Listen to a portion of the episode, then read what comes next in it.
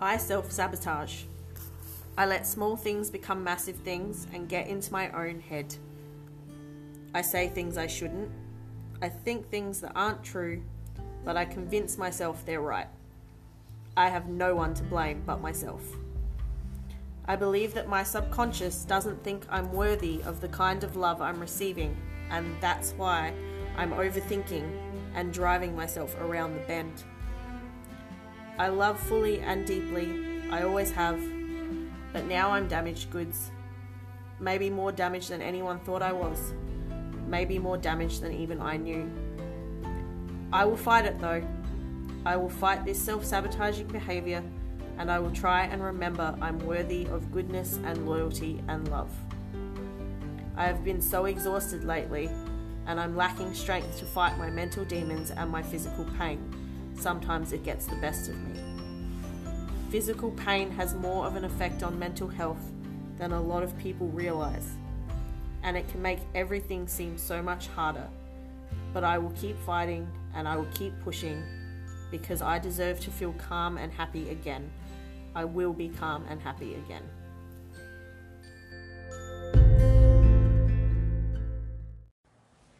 So, thank you, Natasha, for joining us on our very first episode of what we're going to be calling Talk, Talking Out Loud, isn't it? Yep. And we're part of an organisation called Talk Out Loud, which encourages young people to find their voice, to, to speak out when um, they are struggling, so uh, and to understand they're not alone. So, thank you so much for sharing your story before. And uh, yeah, just wondering how you've been keeping. Uh, you are a regular contributor to our Toll Talks on Tuesdays on our Facebook page, and I must say that um, your uh, posts are very popular and, do attract a lot of attention uh, from people, even if they don't click or you know write a comment. Uh, I do get a lot of feedback from the posts that we make, so thank you for that. And just wondering how you've been keeping since, because I know you made a post about self sabotage back in uh, late May, so this is two months on. Um, I know you've been struggling a little bit, so if you wanted to talk a little bit about that. Um, I've been okay. Uh, the self sabotaging thing has been dealt with to for the most part. Um, there's still a little bit of it there, but you know, other things have been coming into play, and so I've been a bit down lately. But um, I'm hoping that it'll get a bit better now that I'm going to be getting out of the house a little bit, and that the weather will bring me some sun. Just bring me a little bit of sun so I can leave the house and be warm. Yeah, and that, and that's a big thing, isn't it? Really, I mean, we we sort of half laugh about it, but in winter it tends to bring out. Uh, the blues in inverted commas, doesn't it? And It it, it is a thing. I think you said you went to the doctor and Yeah, it's. Uh, they told me it was seasonal depression. Um, it has another name, but it's long and boring, and seasonal depression does the trick. yeah, uh, and it's something that we've just got to try to deal with on a day to day basis, isn't it?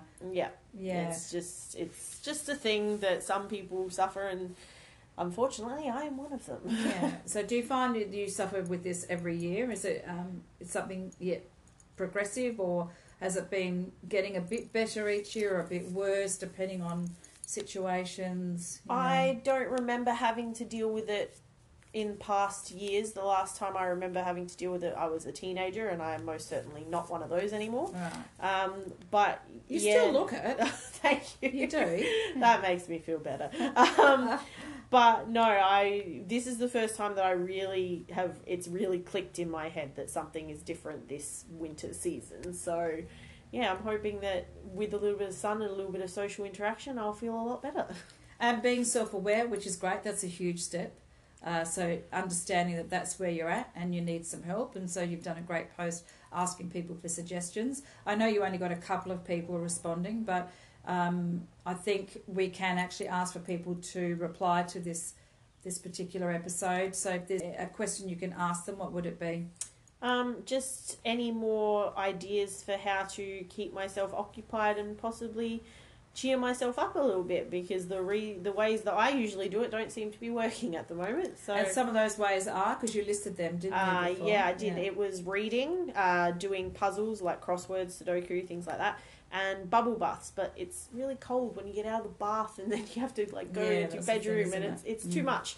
Yeah. So lately baths not so much. Yeah, so maybe if someone out there has got something a little bit um, warm, Warm. a warm suggestion. Toasty and warm. Uh, but you know, we're not making uh, fun of it, poking fun at it. We're, we're not laughing at the situation. I know that it can get you very down. So for anyone listening out there, um, know once again that you're not alone, and and a lot of lot of people struggle with similar issues. So please um, make sure that you tune into our next episode. We'll be interviewing different people who at first have been contributing to our Toll Talks on Tuesdays anyway and then um, branching into some different formats. So give us your feedback and please uh, contact us, drop by our office in Ridgehaven anytime you need any support. So, is there anything else you want to end up on there? Um, just want to remind everybody that like as as Brandon Lee says in The Crow, it can't rain all the time. Things are going to get better. I promise. I promise myself that, and I promise you that as well. That's really important, yeah.